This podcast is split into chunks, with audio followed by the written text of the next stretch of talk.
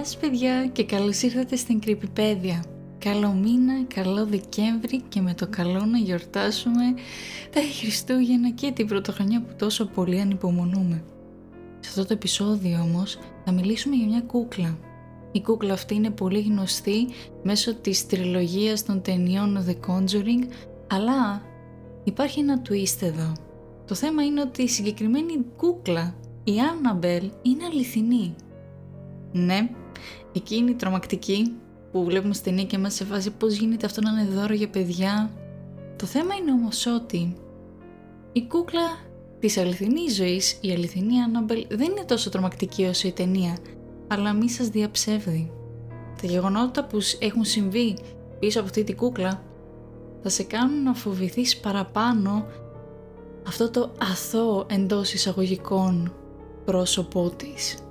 Και άμα δείτε παιδιά και την αληθινή φωτογραφία που by the way την ανέβασα και στο Instagram Όσοι θέλετε να βρείτε το podcast εκεί, πατήστε παπάκι κρυπηπέδια. Η φωτογραφία που ανέβασα ήταν αληθινή. Είναι η αληθινή κούκλα. Και όταν βλέπεις αυτό το αθώο πρόσωπο με εκείνο το χαμόγελο και αφού μάθουμε τώρα τα γεγονότα που έχουν συμβεί πίσω από αυτή την κούκλα, θα το δείτε τόσο διαφορετικά. Η αληθινή ιστορία απέχει αρκετά από τις ταινίες, δεν είναι ακριβώς το ίδιο, αλλά θα καταλάβετε ότι υπάρχουν κάποια κοινά σημεία. Λοιπόν, η ιστορία της Άναμπελ ξεκίνησε το 1970. Η Ντόνα, 28 χρονών πια νοσοκόμα, έλαβε δώρο για τα γενέθλιά της τη συγκεκριμένη κούκλα από την μητέρα της που το αγόρασε από ένα μαγαζί για χόμπι. Η μητέρα της της το αγόρασε σκεπτόμενη ότι η Ντόνα μικρή αγαπούσε πάρα πολύ τις κούκλες και τι καλύτερα από μια κούκλα για τα 28 γενέθλιά της, σωστά; Η Ντόνα είχε κατατρελαθεί με την κούκλα διότι θυμήθηκε τα παιδικά της χρόνια και την είχε πάρα πολύ κοντά της. Την είχε, την τοποθετούσε πάντα πάνω στο κρεβάτι και την έφερε μαζί της για πρωινό. Μια μέρα ωστόσο, όταν πήγε να φάει και πήρε την κούκλα και την είχε ακριβώς απέναντί της να κάθεται, βλέπει τα χέρια της να ανασηκώνονται και να τοποθετούνται πάνω στο τραπέζι. Φαντάσου τώρα να κάθεσαι να τρως και να έχεις την κούκλα που την έχεις βάλει τέλος πάντων τοποθέτησες να σε κοιτάει και βλέπεις την κούκλα να σηκώνει τα χέρια της και να τα αφήνει πάνω στο τραπέζι. Σε φάση, σε ακούω, εδώ είμαι. Anyways, εννοείται είχε φρικάρει με αυτό το επεισόδιο και το εξομολόγησε στην συγκάτοικό της την Άντζη. Η Άντζη ήξερε μία medium και της πρότεινε ότι ξέρεις πρέπει να την φωνάξουμε για να δούμε τι τρέχει με αυτή την κούκλα. Διότι εκτός από αυτό το περιστατικό που έγινε με το πρωινό, παρατήρησε η Ντόνα ότι όταν την άφηνε πάνω στο κρεβάτι της, όταν γυρνούσε έβλεπε πολύ μικρές αλλαγές στην θέση της. Δηλαδή μπορεί τα πόδια της από τότε που να μην ήταν σε σταυροπόδι να βλέπει το ένα πόδι πάνω από το άλλο ή να την βλέπει να γέρνει προς το ένα της χέρι ή ακόμα και να ξαπλώνει στα πλαϊνά. Και γι' αυτό συμφώνησε μαζί με την Άντζη να φωνάξουν εκείνη τη medium και εκείνο το απόγευμα κιόλας ήρθε.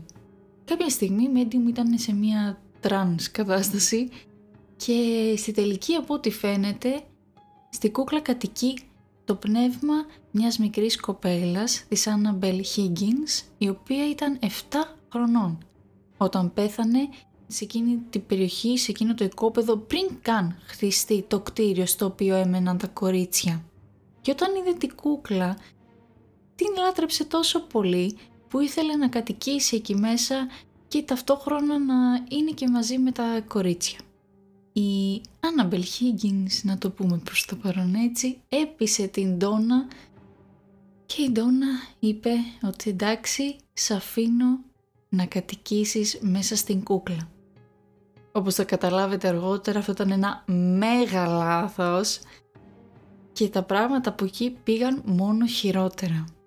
Τα παράξενα πράγματα συνέχισαν να συμβαίνουν και γινόντουσαν ακόμα πιο έντονα, δηλαδή Από εκεί που βλέπαμε την Τόνα να αφήνει την Άνναμπελ πάνω στο κρεβάτι της, να γυρνάει και να βλέπει ότι έχει τα πόδια της σταυροπόδι, να βλέπει ότι τα χέρια της μπορεί να είναι ας πούμε σταυρωμένα ή να έχει αλλάξει γενικά η τοποθέτηση της κούκλας. Μια μέρα όμως όταν γυρνούσε, παρατήρησε ότι υπήρχε ένα κόκκινο υγρό μέσα στην εσοχή των ματιών της και στα χέρια της. Κάτι που κατευθείαν υπέθεσε πως ήταν αίμα. Αργότερα, η Ντόνα και η Άντζη έβρισκαν σημειώσεις μέσα στο σπίτι. Σημειώσεις οι οποίες ήταν από ριζόχαρτο φάση. Το παράδοξο όμως της υπόθεσης ήταν ότι δεν είχαν τέτοιο χαρτί μέσα στο σπίτι. Θα ήταν αδύνατον έστω κάποια από τις δύο, έστω κάποιος τέλος πάντων μέσα από το σπίτι να έκανε τέτοια χοντράδα. Στην αρχή υποθέσανε ότι ήταν κάποιος από έξω που στην ουσία έμπαινε μέσα στο σπίτι και προσπαθούσε να κάνει μια άρρωστη πλάκα. Οπότε, για μια περίοδο έλαβαν κάποια μέτρα ασφαλείας για μια-δυο μέρες και όταν συνειδητοποίησαν ότι παρόλο που τα μέτρα ασφαλείας δεν παραβιάζονταν αλλά η κούκλα άλλαζε θέση, τότε άρχισαν και τα πράγματα να αλλάζουν. Διότι εκείνες τις μέρες όχι μόνο η Άνναμπελ άλλαζε θέση όσον αφορά τα πόδια της και τα χέρια της και την όλη τη στάση, άλλαζε δωμάτια. Δηλαδή θα την άφηνε η στο δωμάτιό της και όταν γυρνούσε θα την έβλεπε στο σαλόνι και κάποιες φορές μπορεί να στεκόταν όρθια στο σαλόνι. Φαντάζομαι τώρα εσύ να γυρνάς από τη δουλειά σου, ανοίγεις την πόρτα και βλέπεις φάτσα κάρτα ξέρω εγώ την Άνναμπελ να σε κοιτάει σε περίμενα. Είναι σαν, είναι σαν το κατοικίδιο σου που σε περιμένει, μόνο που αυτό δεν είναι κατοικίδιο. είναι να έχουμε να κάνουμε με κάτι, θα μάθετε αργότερα. Λοιπόν, η Άντζη και η Ντόνα έχουν ένα κολλητό, τον οποίο τον λένε Λου. Ο Λου, από την πρώτη στιγμή που την είδε, δεν την συμπάθησε καθόλου δεν συμπαθούσε την παρουσία της και γενικότερα ένιωθε λες και υπήρχε κάτι διαβολικό μέσα της, κάτι κακό. Τον αποθούσε υπερβολικά πολύ κούκλα. Και που λέτε μια μέρα, ο Λου είχε πάρει έναν υπνάκο μέσα στο διαμέρισμα τέλος πάντων και έβλεπε έναν εφιάλτη. Έβλεπε στον εφιάλτη αυτόν ότι η κούκλα άρχισε να σκαρφαλώνει πάνω του και να βλέπει τα μικρά χέρια της να περιτριγυρίζουν τον λαιμό του και να τον πνίγουν, να τον στραγγαλίζουν. Και κάποια στιγμή ξυπνάει ταραγμένος, ξέρεις η καρδιά full δυνατά να χτυπάει, ξέρω να είναι καταϊδρωμένος και να γυρνάει το βλέμμα του και να βλέπει την Άννα στην άλλη γωνιά του δωματίου να τον κοιτάει. Παιδιά, το, το φαντάζομαι ενώ το λέω και έχω πάθει σοκ εντωμεταξύ αυτή τη στιγμή. Φαντάζεσαι τώρα αυτό να συμβαίνει σε σένα. Λέει, φανταστείτε όλα αυτά να συμβαίνουν σε σένα. Τι θα κάνεις; Εγώ θα είχα γιτάρι έξω από εδώ. και δεν σταματάνε εκεί τα περιστατικά. Υπάρχει ακόμα ένα. Πριν τα πράγματα πάρουν άλλη τροπή.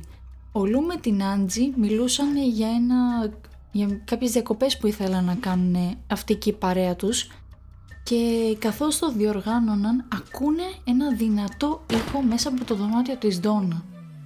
Στην αρχή σκέφτηκαν μπήκε κάποιος διαρρήκτης, τι έγινε; Και ανοίγει την πόρτα απότομα και βλέπει όλο το δωμάτιο να είναι στην εντέλεια, να μην έχει αγγιχτεί τίποτα, αλλά η Άναμπελ να καθόταν κάτω στη γωνία στο πάτωμα.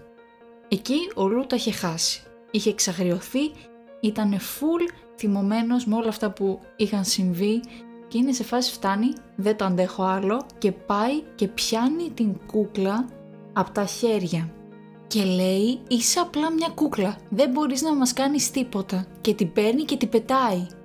Όμως μόλις το κάνει αυτό αρχίζει και νιώθει έναν δυνατό πόνο και συνειδητοποιεί ότι έχει 7 βαθιές γρατσουνιές, τέσσερις στο στήθος του και τρεις στο στομάχι του. Και ήταν τόσο βαθιά χαραγμένες που άρχισε να τρέχει αίμα και άρχισε να, να λερώνει την μπλούζα του και φαινότανε.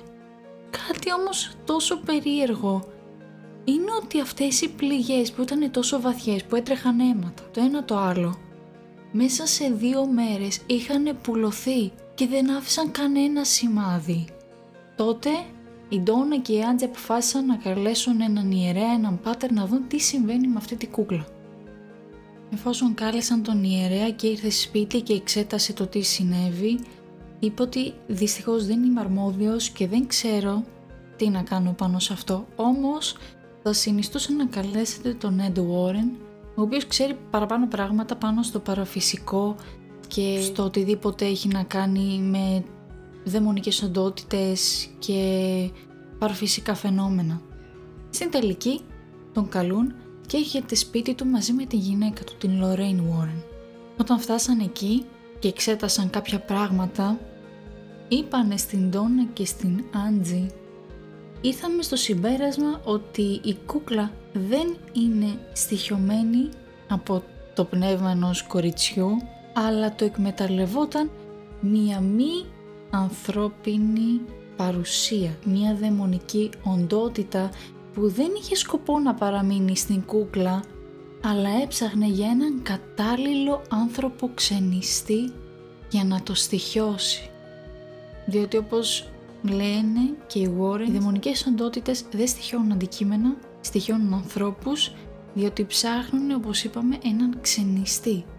Την ίδια μέρα κιόλας που ήρθαν και το συζήτησαν αυτό, αποφάσισαν ο Ed και η Λορέιν να το πάρουν πίσω στο μουσείο τους. Προχωρώντας παρακάτω, ο Ed και η Λορέιν ήξεραν ότι αν επιστρέψουν σπίτι θα πρέπει οπωσδήποτε να αποφύγουν δρόμους με πολλή κίνηση. Δεν έπρεπε να πάνε σπίτι μέσω του αυτοκινητόδρομου και είχαν δίκιο διότι καθώς προχωρούσαν να επιστρέψουν, το αυτοκίνητο ξαφνικά μπορεί να έκανε απότομες στροφές ή τα φρένα να μην λειτουργούσαν ή ο κινητήρας να έσβηνε απότομα και ήξεραν ότι προέρχονταν από αυτήν. Γι' αυτό είχαν μαζί τους αγιασμένο νερό και πάντα έριχναν μερικές σταγόνες πάνω της έτσι ώστε να, μπορέσει, να μπορέσουν να ξαναξεκινήσουν και να προχωρήσουν ομαλά μέχρι το τελικό τους προορισμό. Αλλά το θέμα είναι ότι μία φορά δεν έφτανε. Έπρεπε να το κάνουν αυτό και δύο και τρεις φορές κατά τη διάρκεια του δρόμου. Οπότε μπορείτε να καταλάβετε πόση δύναμη έχει αυτή η οντότητα. Και όχι, δεν τελειώνει εκεί. Λοιπόν, εφόσον την πήγανε στο σπίτι τους, ο Έντ αποφάσισε να έχει την ε, κούκλα πάνω σε μια καρέκλα δεμένη με ένα σκηνή. Και όταν μαθεύτηκε ότι αυτή η οντότητα που κατοικούσε μέσα σε αυτή την κούκλα κατάφερε να αφήσει 7 βαθιές γρατσουνιές στον Λου, τότε είναι που ένας από τους ιερείς που είχε πολύ στενή σχέση με το ζευγάρι πέρασε από το σπίτι τους. Κάθισαν, ήπιαν το τσάι τους και κάποια στιγμή ρωτάει τον Εντ «Μπορώ να δω την κούκλα για μια στιγμή» και που λες κατεβαίνουν κάτω και την βλέπει. Και καθώς ο Εντ αρχίζει και αναλύει την ιστορία πίσω από το τι συνέβη και το πώς κατάφερε στη τελική να πάρει την κούκλα, μόλις αναφέρει το κομμάτι με τις γρατσουνιές, κάνει την κούκλα από τα χέρια όπως ακριβώς και ο Λου, τη σηκώνει και λέει «Ο Θεός είναι πιο δυνατός από οποιοδήποτε δαίμονα και από τον ίδιο τον διάβολο» και την πετάει. Και ο Έντου λέει «Δεν έπρεπε να το κάνεις αυτό, δεν πρέπει να μπλέκεις με τέτοιες δυνάμεις. Ο Πάτερ δεν έδωσε καμία σημασία και ξαναείπε την ίδια τάκα.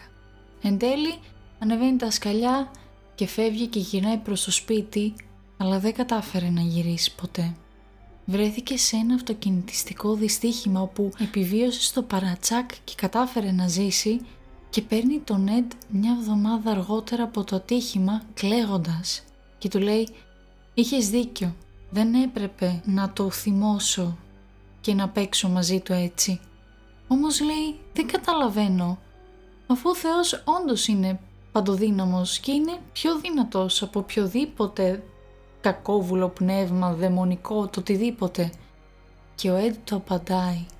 Ναι, ο Θεός είναι. Αλλά εμείς οι άνθρωποι όχι. Κανένας άνθρωπος, κανένας ιερέας Κανένα θνητός δεν είναι πιο πάνω από αυτές τις οντότητες. Υπάρχει μια ακόμη ιστορία. Ένα ζευγάρι μαζί με την παρέα τους πήγαν στο μουσείο των Warren.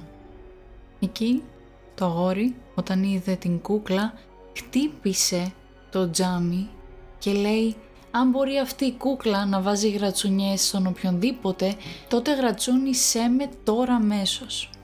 Και άρχιζε κατευθείαν να την ηρωνεύεται και να λέει το ότι όλα αυτά είναι ψέματα, δεν ισχύουν. Όμως όταν αυτός και η κοπέλα του γυρνούσαν πίσω με το μηχανάκι, βγήκαν εκτός δρόμου και το αγόρι απεβίωσε. Η κοπέλα όμως που κατάφερε να ζήσει και έτσι ξέρουμε κιόλας για αυτή την ιστορία έμεινε στο νοσοκομείο σχεδόν ένα χρόνο και τώρα η Άνναμπελ συνεχίζει να φυλάσσεται στον, στο μουσείο των Έντρι και Λορέιν Βόρεν η οποία βρίσκεται υπό μεγάλους περιορισμούς. Βρίσκεται σε ένα ξύλινο παύλα γυάλινο κουτί το οποίο ξύλο γενικότερα τα πάντα είναι εμποτισμένα μαγιασμένο νερό υπάρχει σταυρός ακριβώς πάνω από την κούκλα και στην αριστερή και δεξιά πλευρά του κουτιού αυτού, όπως και μία προειδοποίηση γραμμένη πάνω στο χαρτί, το οποίο είναι κολλημένο πάνω στο τζάμι, το οποίο λέει προσοχή, σε καμία περίπτωση μην το ανοίξετε. Πολλές φορές μπορεί κάποιος να ρωτήσει «Μα καλά γιατί δεν καταστρέφεις την κούκλα» Μπορεί η κούκλα να καταστραφεί, αλλά το θέμα είναι ότι αυτή η οντότητα θα μπορέσει να κάνει άσχημα πράγματα αλλού. Οπότε ο καλύτερος τρόπος είναι να το κρατήσουν παγιδευμένο εκεί. Και λοιπόν το επεισόδιο τελειώνει εδώ, ελπίζω να σας άρεσε, ελπίζω να μάθατε καινούργιες πληροφορίες. Πόσο μάλλον να μάθετε το ότι η Άνναμπελ είναι αληθινή, ζει και βασιλεύει, βασικά δεν βασιλεύει, αλλά anyways. Άμα σας άρεσε το επεισόδιο και άμα σας αρέσει το podcast, μην διστάσετε να ακολουθήσετε το podcast για ανερχόμενα επεισόδια που θα ανεβαίνουν κάθε Παρασκευή και υστερόγραφο θα υπάρχει και ένα Christmas special όπου εκεί θα συγκεντρώσω κάποιες πολύ ωραίες χριστουγεννιάτικες τρομακτικές εννοείται ιστορίες.